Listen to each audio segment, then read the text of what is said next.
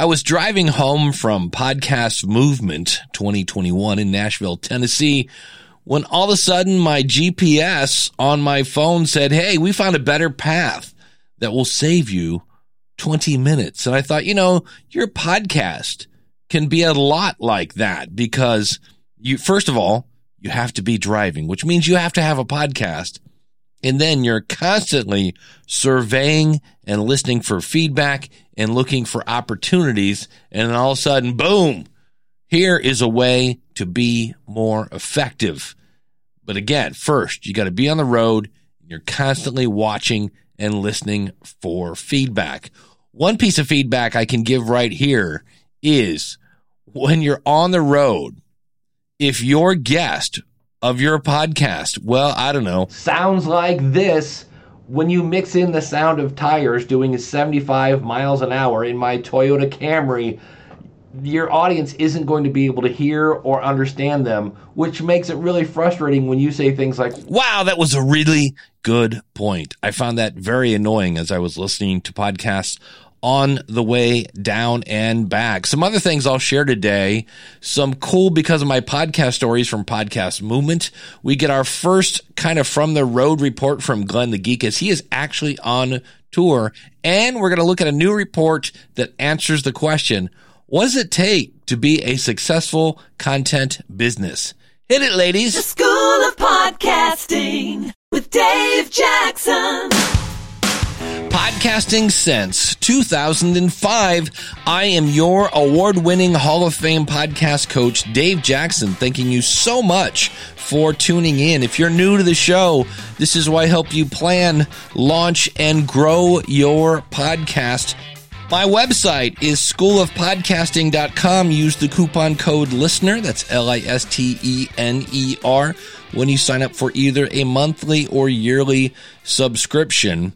And the first thing I want to start off with is now I realize as I record this right now in August of 2021, the world doesn't know what's going to happen next because of our lovely friend, uh, you know, the coronavirus. And we got Delta, we got Lambda, we got, it's, it's, it's like a, a, a whole fraternity here. And let's pretend for a second that you're listening to this in 2023 and everything is fine. So let's pretend we can just go everywhere and be everywhere and we don't have to worry about masks. Okay. We good with that? You should go to an event about your industry, especially if you've been podcasting for a while, because there's a chance you may run into people who listen to your show. Now I have a problem here. I really do because I'm going to talk about some of these. And in doing so, I'm going to sound like a giant douchebag. I'm going to sound like a, a, a narcissist here, but I can only talk about things from my perspective. My point being, I still remember podcasting when I started in 2005 next to the water heater, flush pipe behind me in my brother's basement in a room with a furnace praying that nobody would do laundry. I remember that. And you always kind of wonder, is anyone listening to me? And it's kind of cool when you get proof that yes, somebody is. And before I get to those obnoxious stories, let me explain something to you. I went to a second event called Rockin' Pod, which was a bunch, it basically was a bunch of music podcasters in a hotel. Uh, it was a three day event and I was in Nashville. And for the record, I was like, uh, I don't know if I want to go. I'm really tired. I just want to go home. And I'm so glad that I didn't. I'll talk about that in just a second. And I can only say, I believe it was Dan, Dan from Podcast Magazine explained to me that some of the things that Audioburst can do. And to be honest with you, I just have in my notes, go back and check out Audioburst. That was it.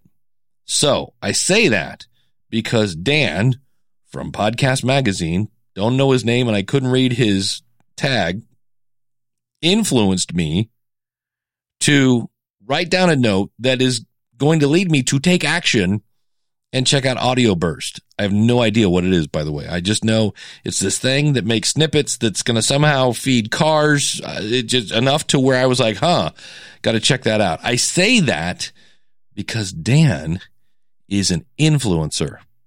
That's right. If you have one person listening to you, you can be an influencer. Now, there are some people that overuse that word at times. I know some people kind of throw up in their mouth just a little bit when they hear that phrase, but I'm just saying, I know you're like, oh, nobody would ever listen to me. You just need one listener to be an influencer. So it was kind of cool because I was uh, out walking around. It was interesting when I walked around because we got a fair amount of traffic at the Libsyn booth. Podcast Movement had, I believe, now granted, there were, you know, at least a thousand people there, if not more, uh, maybe closer to two. It's a very, very, very, and by that I mean very big hotel. I would guess it has its own zip to- zip code. I mean, it's it's it's like no hotel I've ever seen. So even if you had two thousand people in here, they're going to look tiny.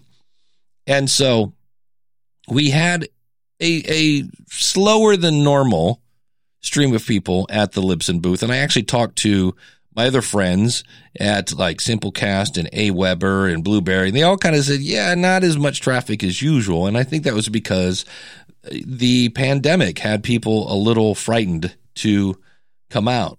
So I was out walking around and it was so cool because I had somebody stop me. And in this case, it was Scott Farah who teaches at William Jessup University and said, Hey, Dave, I listened to the show and, and said very nice things about it and said, I would like, is there a way we can have you come in and do like a guest lecture for my students? And I was like, talking about podcasting, you don't have to twist my arm very hard to get me to talk about podcasting. And I thought that was phenomenal. I had uh, many people stop by. It was great. And I thought nobody could top this one. I'm out to dinner Friday night with some friends of mine, Ralph and Carolyn, and all I had on was a Libsyn shirt. I did not have my name tag. I didn't have anything else that identified me. And this person, well, in this case, it was Peter uh, Ferioli, I believe is how you pronounce his last name. I probably just butchered that from the Music Podcast Network said, "You're you're Dave," and I went, "Yeah, yeah, I am." He's like, "Oh, dude, I listened to your show, and I started my own network that has over eighty music podcasts on it." And again, I'm thinking, "Wait, what?" Uh, okay, super nice guy. Uh, you can find him at pantheonpodcast.com. He's got a whole network and uh, which of course who doesn't want to be recognized right? I'm a, i'm surprised my head got out the door when i went to leave. And just about the time you think it can't get any better and this is where i'm in nashville i've just survived podcast movement where i stood all day and talked all day had a great time and there's a part of me that says i just want to go home. And david hooper my buddy from Big Podcast. He's in Nashville and he kept saying, Hey, are you going to this Rockin' Pod thing?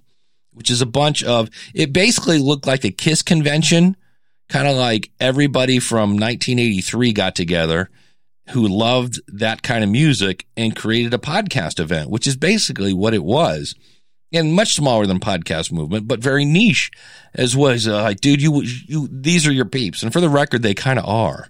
Cause that's for me, I loved the music of, especially the hard rock music. I mean, that's what I was playing back in the 80s. I'm a musician. And I sat there and I was like, oh, I just want to go home. And I wasn't going to go. And then I thought to myself, what would Danny Pena do from Gamertag Radio? Danny had, I talked to him at Podcast Movement, and Danny is always going the extra mile for his audience. And I was like, this could be my audience. How often am I in Nashville? Suck it up, Buttercup, and let's go another, you know, 10 minutes south to this new event. And then I'll drive home on Sunday. And as I record this right now, it's 20 till 9 on Sunday. So I made it home. So I go to this Rockin' Pod thing, hang out with Dave, get to hang out with Larry Roberts. Larry Roberts is an up and coming podcast consultant, really nice guy. Gave him a ride to the airport. Super fun time. And I, I saw that Riki Rachtman was there. In fact, David Hooper interviewed uh, Mark Goodman, Riki Rachtman, who did the Headbangers Ball, and Matt Pinfield. So they were kind of talking. It was the 40th anniversary of MTV, and David Hooper, being the guy from Music Business Radio, was the kind of moderator of this panel. And Riki really, in my opinion, stole the show. Riki is also has two podcasts on Libsyn. So I look up his show and I see he hasn't done too many episodes recently. And I thought, well, I'm, you know, maybe he's a busy guy. So I go back to Riki's booth and he's got this cool Headbangers Ball t-shirt and a couple other things. And I shake my, shake his hand. I go, Hey, Riki, uh, I, can I get that t-shirt? And he's like, yeah, sure. Fine. And I'm like, Oh, also I work for Libsyn. Is there anything I can do to help with your podcast? I see you haven't put on any episodes recently. Is there anything wrong?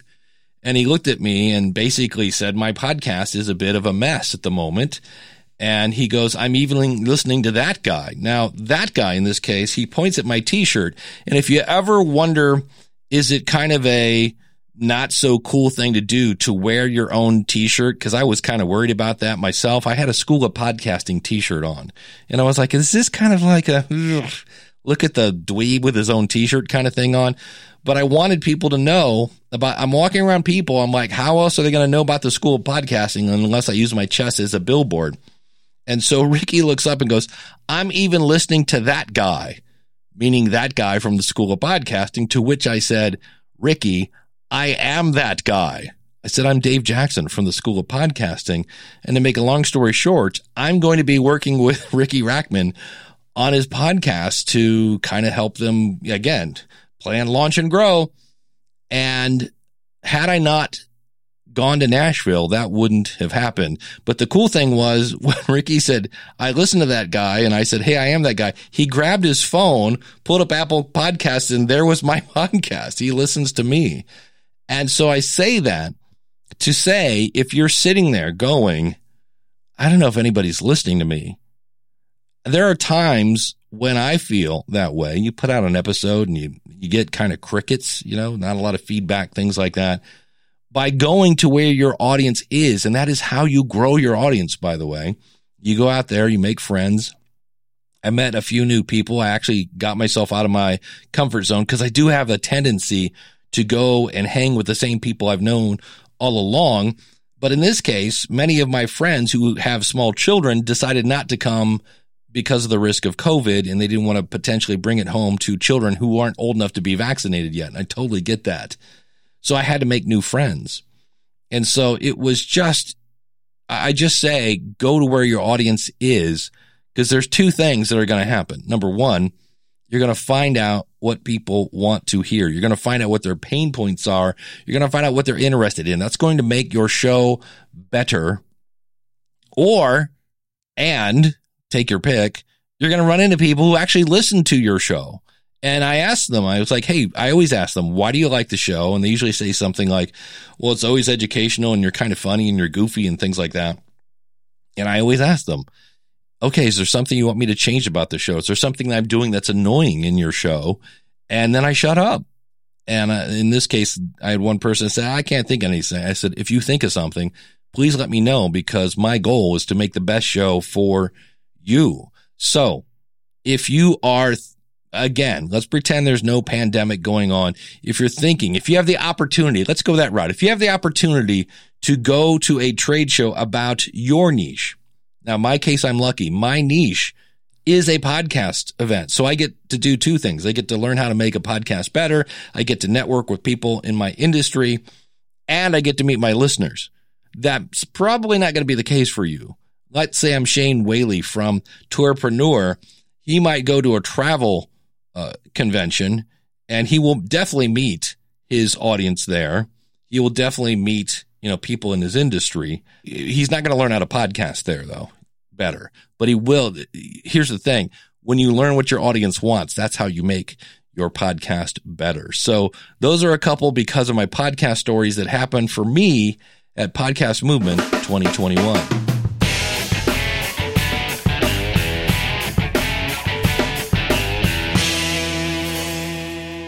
We are talking about connecting with your audience. Well, one easy way to do that, of course, is to have a website. One of the things, David Hooper did a session where he interviewed some press release agent kind of people And they said, and they go out and they find podcasts. And I said, hey, I got to ask you, are you searching in an app like Apple Podcasts or over? And they said, no, we, we use Google. So if you ever wonder, do I need a website? Yes, you do. And you got to try Podpage. And if you want to connect with your audience, they have built in tools. Again, you've got a contact form, you've got a great email capture. So if you want to start an email list, it's built in. If you're using SpeakPipe for your podcast, guess what? You can cancel that because Podpage has voicemail built in. Want to have people comment on your show? Yeah, it's built in. I've been saying it for a couple months now. I'm here to tell you, you have to try Podpage. Why? Because you can build a great looking website in five to 10 minutes. And I'm not making that up. You simply go over, you can put, if you know your RSS feed, you can copy and paste it, or you can just type in your name. If you're in Apple Podcast, it will find you and then it will spit out a website. You can try it for free for a week to make sure it's a great fit. Go over to schoolofpodcasting.com slash try podpage. All right, we've got a Tales from the Road from my buddy Glenn the Geek coming up. Stick around for that. Right now, I want to talk about this report that came out from thetilt.com. This is Joe Pulizzi. Uh, this is a guy that wrote the book Content Incorporated, used to be the guy behind the Content Marketing Institute. And they interviewed 1,400 content entrepreneurs and asked, what does it take to build a successful content business. Now, if you're like, ah, they're going to talk monetization. Yeah, we are a little bit, but really successful content is doesn't have to be around monetization.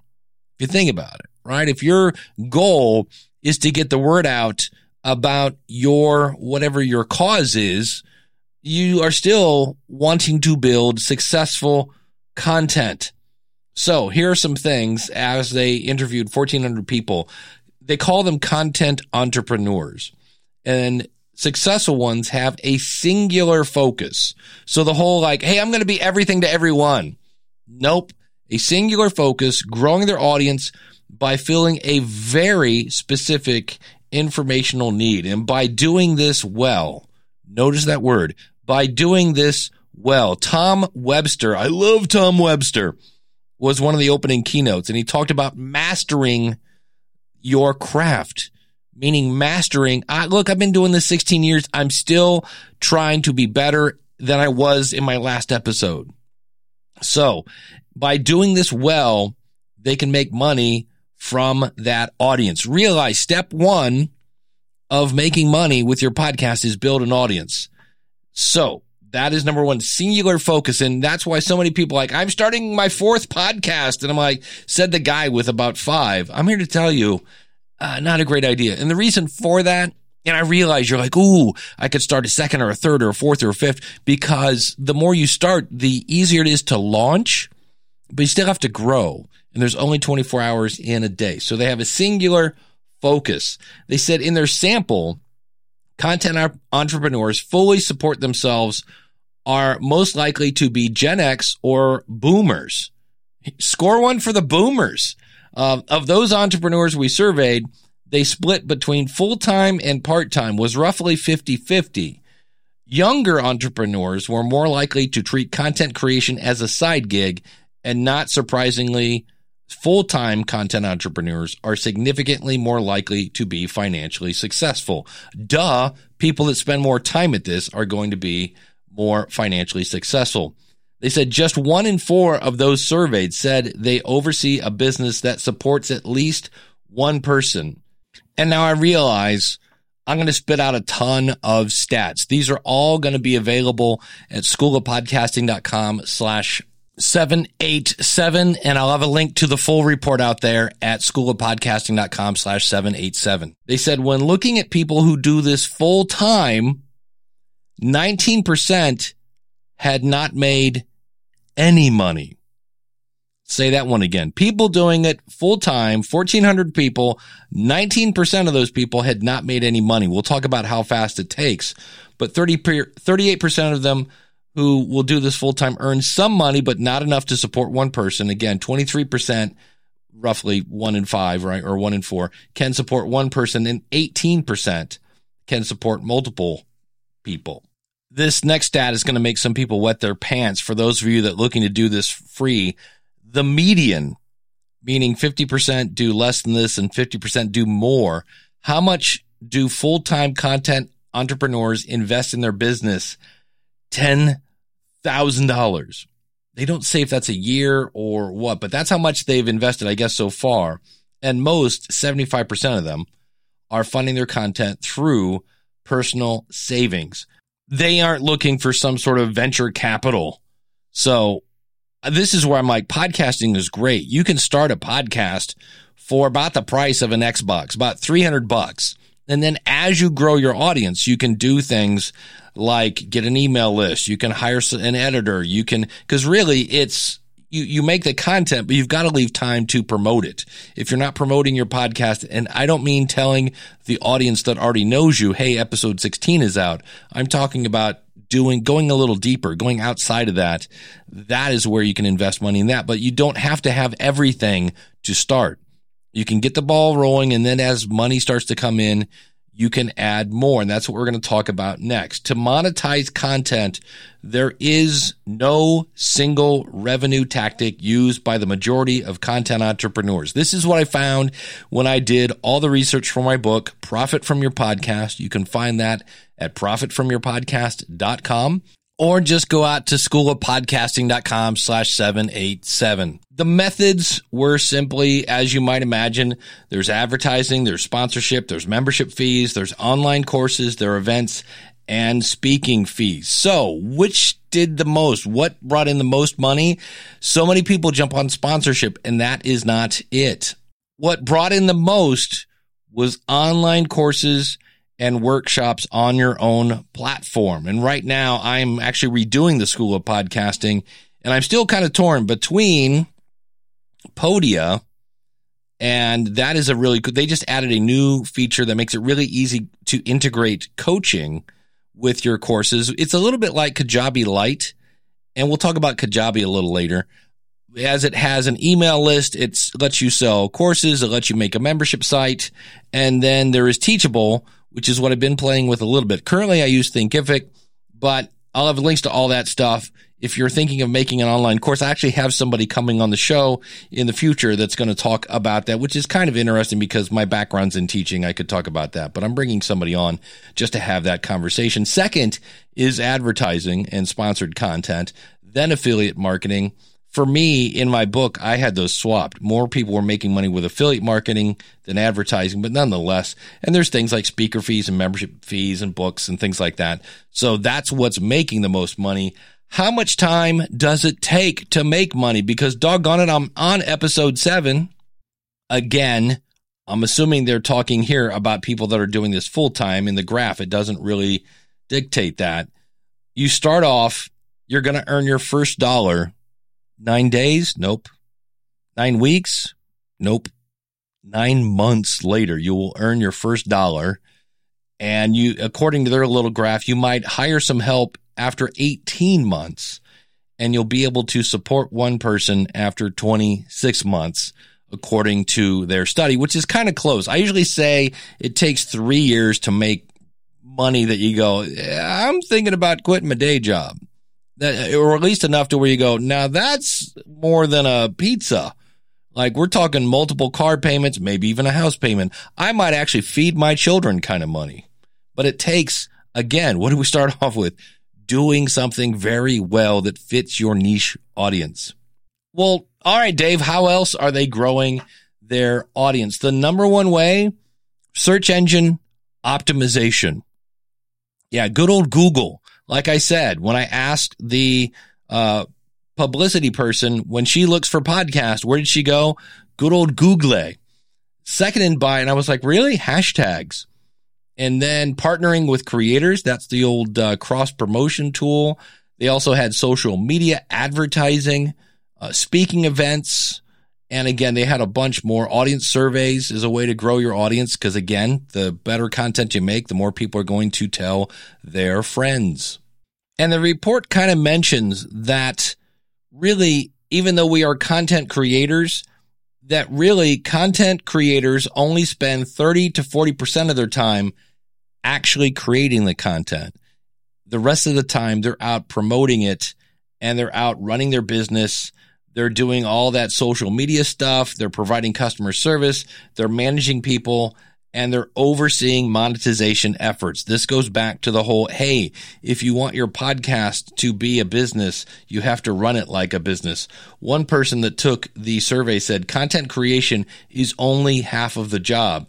If you intend to create an income, at least half of your time, if not more, must be spent on figuring out how to monetize your content. It's the most difficult part of the job. And there is one line in the report that had me kind of worried because it said that successful content entrepreneurs are focused on the business, not on the creation part. And I always get worried because I see people who haven't even launched yet trying to figure out how many different layers of Patreon they want to do. And I'm like, hey, remember, step one is again, grow your audience. Another interesting stat those who work in their content venture full time are seven times more likely to financially support a single person or more compared to those who treat their business as a side gig. So when you're looking at somebody, and again, I always say when you compare yourself to others, you're just setting yourself up to just have a really bad day. Realize that you might be comparing yourself to somebody who's doing this full time and you're doing this part time in between taking the kids to soccer and your two jobs. Some other lines that jumped out at me, they said, people think we spend all our time creating content. We have to market, sell, create emails, manage emails, manage social, uh, media comments and messages, manage our brand relationships. They said we wear so many hats, people don't realize what a strain it can be. It causes us to keep ourselves, you know, we lose sleep at night, basically. We think about it nonstop. That's the downside. Your business lives with you in your mind and your heart. When I was married, this was something my ex-wife would tell me. She goes, you are always thinking about podcasting. Like it's, I, I had a hard time turning it off. And one of the ways I did that is I actually, even though it cost me money, I rented a, uh, office. So when I was at the office, I was at the office. And when I was home, I was home. That was an expense that I could have easily said, Hey, I, cause it wasn't cheap the the fun thing is when you rent an office, you go from getting your hundred dollar uh, internet access to two hundred dollars because now you're a business. And you're like, oh, I'm not really a business. This is just like my extra bedroom away from home. And they go, no, you're in an office building. You're you got to pay double for your internet. So. How much does the business bring in? Now, some of the content entrepreneurs were surveyed make substantial, life changing money from monetizing content. But for many, being a content entrepreneur affords them a modest, comfortable living for doing something they find satisfying. Median revenue for full time content entrepreneurs with four to six years experience is a hundred thousand. That's a nice chunk of change. And those with seven or more years experience reported grossing 125,000 from their content businesses. Keep in mind again, these are people with multiple streams of income. Uh, again, median is more accurate measurement than mean in this case due to extremely high compensated outliers. So that's why they're going with the median. So, uh, full time median was, uh, all of them put together was 50,000 uh, full-time content entrepreneurs for four or more years experience was 100,000. Full-time content entrepreneurs with seven or more years is 125,000.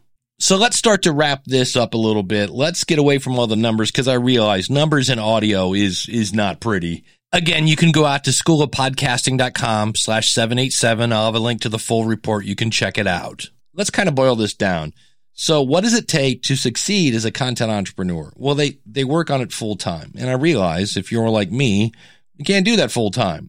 Again, seven times more likely to be financially independent than those who treat it as a side gig. But in some cases, the side gig is the only option you have. But just again, that leads to number two. What does it take then to succeed as a content entrepreneur? They are patient. On average, content entrepreneurs require two years to earn enough to support one person a reminder that a content business requires commitment and content entrepreneurs need savings, social support, that's a big one, or in some cases loans. I don't recommend that to sustain business pre revenue, meaning before you make any money, you might have to use some of your own money to get this thing up and going. They focused on owned channels. Uh, more experienced content entrepreneurs are more likely to use channels they own without intermediaries. In other words, uh, they use blogging, they use newsletters. They are tremendous advantages to owned, more controlled channels. So if you're looking for the magic bullet, if I can just use this one service, then I'm going to make, eh, it's things you own, things that you are doing, your website, your email list, your content, your podcast these entrepreneurs, they say, also own the analytics and insights they can extract from their audiences. So this again is going to come from whoever you've chosen as a media host, your Google Analytics account. Make sure you own your stuff. Uh, they're not beholden to the whims and rule changes of large social and tech platforms. They say, for example, algorithm changes or arbitrary blocking and withholding of data. So you are doing your own thing and you control that stuff. Now, I know here they mention algorithms and you're always going to offend somebody, but nonetheless, if you have an RSS feed like a podcast, then it's nobody can truly completely shut you down. It would be very, very hard.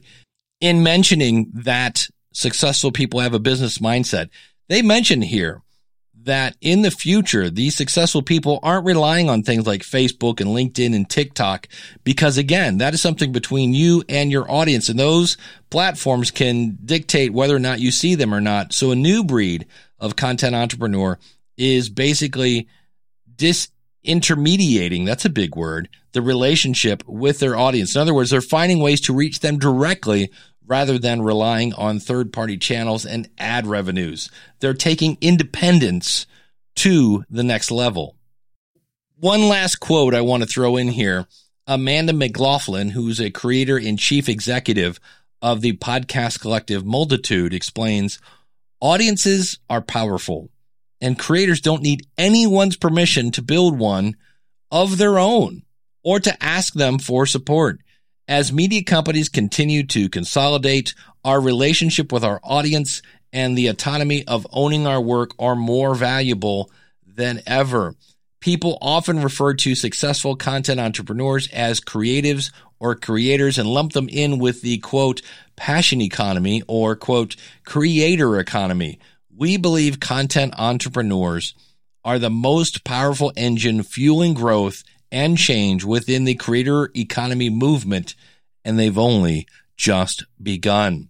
And again, I'll have links to everything at schoolofpodcasting.com slash seven eight seven. Special thanks again to Shane Whaley from Tourpreneur and Spybrary. He posted this in the School of Podcasting Facebook group, and I was like, wow, that is awesome. You just gave me this week's episode. And if you'd like to be part of that group, that is one of the greatest benefits of the School of Podcasting, besides the fact that I'm going to help you find the right equipment for you. I'm going to make sure you don't sound stupid. I'm going to help you with your website. I'm going to help you grow your audience. If you want to monetize it, I can help with that. And a lot of that is through live group coaching and our private Facebook group. And of course, the School of Podcasting tutorials. If you want to check it out, schoolofpodcasting.com slash start. Use the coupon code listener.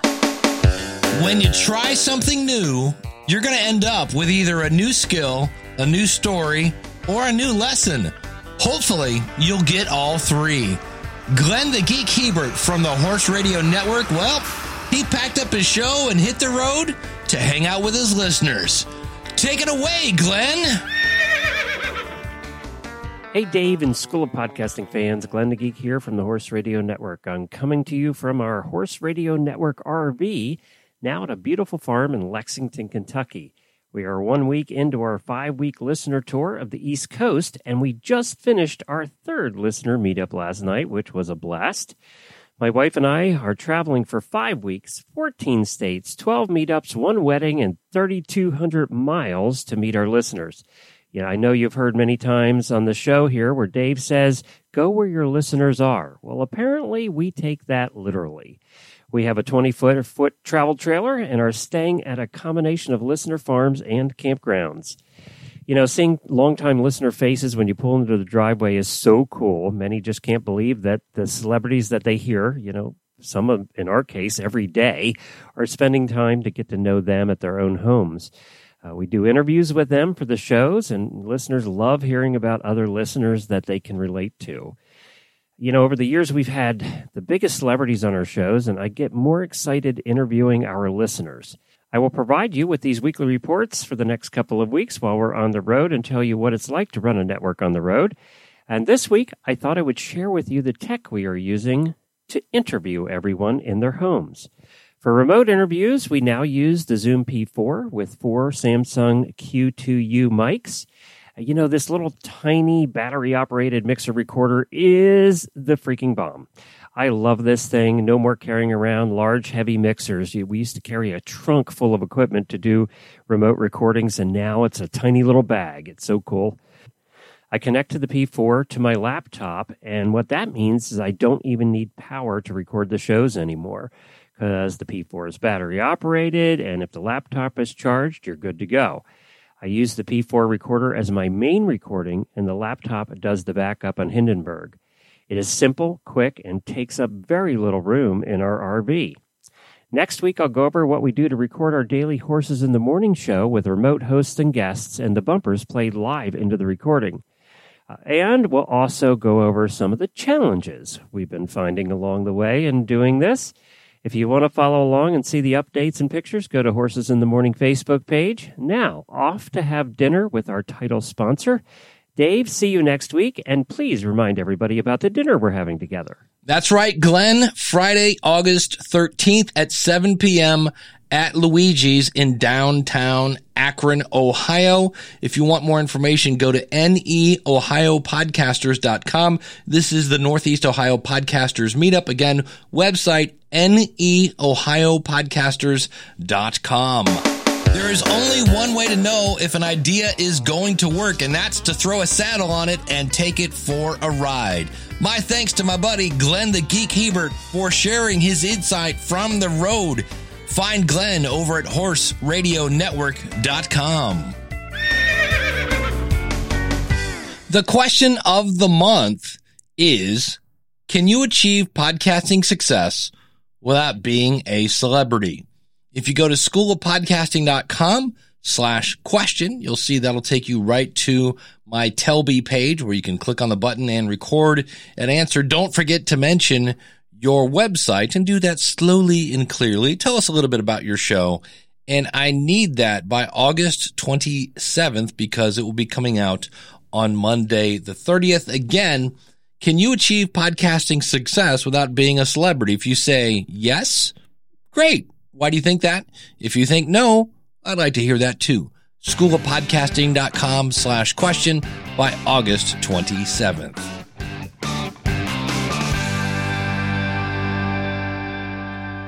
A couple minor clarifications of things that I found out that people think, and I was like, yeah, that's not the case. So number one is people said, oh, I thought you were an ambassador for Libsyn, and I am. And the reason for that is, well, number one, and you can go back to the way early episodes of this show and you'll hear me sing the praises of Libsyn, which is why I'm an employee. When my last teaching gig fell through, I called Rob Walsh and said, Hey, can I have a job? Basically, in a nutshell, to boil that down to a, a yeah, you get the idea. And uh, I've been there five years. I've been a happy Libsyn customer well, I was a happy Libsyn customer for 10 years when I became a happy employee and I've been there for five years. So people didn't realize that yes, I do have a day job, but my day job's in podcasting. How cool is that? And I love working at Libsyn because it's a great company and great people, but it also gives me a very wide view of the podcast industry and I get to go to podcast movement for free. So that's the one thing. The other thing, this is a Libsyn thing is people, I said, Hey, have you tried Libsyn 5 yet? And they said, Hey, I haven't upgraded yet. This is not a thing where like when you switch from one, you can't go back kind of thing. Think of Libsyn like your high school gymnasium. Can you got that picture in your mind, the high school gym? Remember how there were doors on the front and then there were also doors on the side? Libsyn is your high school gym. When you go through the front doors, it's Libsyn 4. When you go through the side doors, it's Libsyn 5. It's the same gym, just when you go through Libsyn 5, it's much prettier. So you can kind of use both. So if you're a Libsyn user, try Libsyn 5. You can go to it 5.libsyn.com. And if you want to go back to the other one, and by the way, there's always a link to the other one, whichever one you're in. If you're in Libsyn 4, there's a link at the very top to go to Libsyn 5. If you're in Libsyn 5, there's a link in the bottom right hand corner to go to Libsyn 4. And if you're saying, Dave, you didn't even mention that Libsyn has partnered with Mark Cuban's Fireside Chat app. That's because it's brand new. I haven't had a chance to really play with it yet, but that is the case. So if you have a Libsyn account and you've been approved for Fireside, you can tie the two together, do your Fireside and send it out to your feed. I'll talk more about that later after I play with it. Coming up in future episodes, I got a new mic stand from Elgato that I'll be reviewing along with some, I've got a bunch of gear I need to review. I need to get back on that. Also have some great interviews coming on how to sell your course if that's something you're looking to do. We're also going to be interviewing someone who moved a rather large group off of Facebook onto another platform.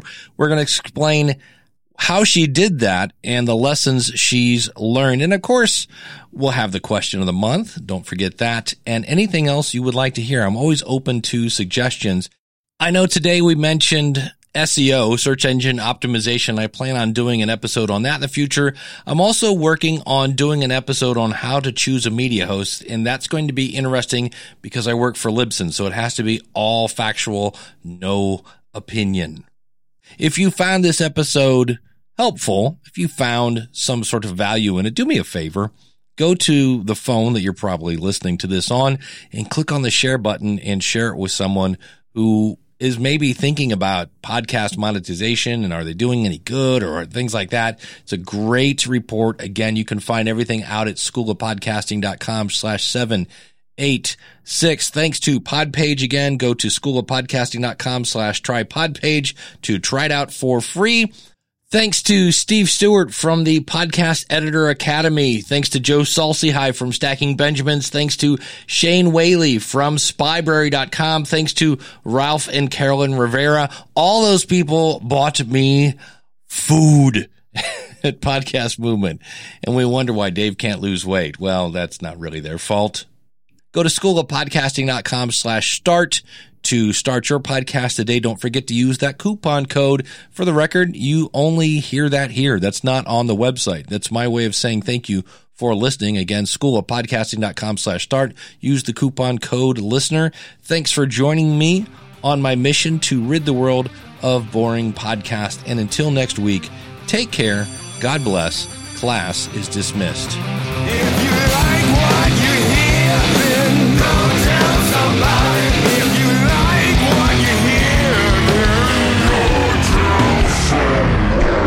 Coupon code listener when you sign up for either a monthly or yearly podcast. Oh, geez. I'm, am I that tired? So if you want to hear what your audience has to say, it's built in. No reason to buy pod or uh, SpeakPipe. Yeah, that's a good typo. I'm also going to be interviewing someone in the future who moved their community off of Facebook. We're going to explain or, or, ah, caca. Really? 1030. I got to get my act together. Bye.